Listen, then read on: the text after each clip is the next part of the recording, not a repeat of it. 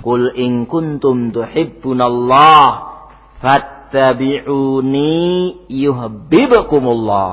Katakan, In kuntum tuhibbunallah. Jika kalian itu orang-orang yang senang cinta kepada Allah. Maka ikutilah Rasulullah.